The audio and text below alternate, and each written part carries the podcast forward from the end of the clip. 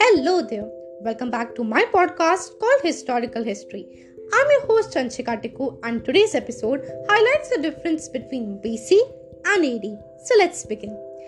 As we all know that while speaking about some historical story or maybe some event, we refer to a time period as the middle or the reference point.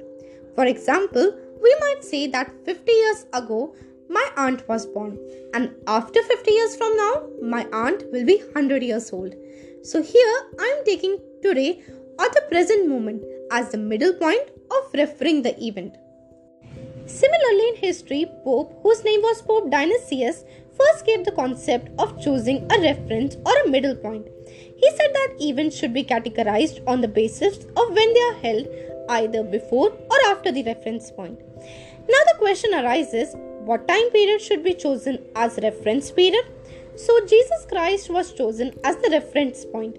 Now let's understand it through a number line that Jesus Christ was the reference point means at 0 and the events held before the birth of Jesus Christ were known as BC or before Christ while the events which were held after the birth of Jesus Christ were known or categorized in AD as Anno Domini meaning in the year of Lord.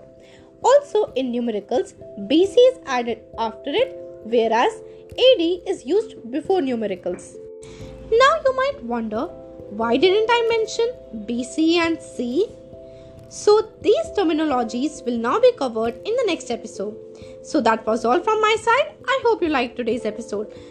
Special thanks to Google and YouTube through which I could take the content. Till then, thank you so much and bye.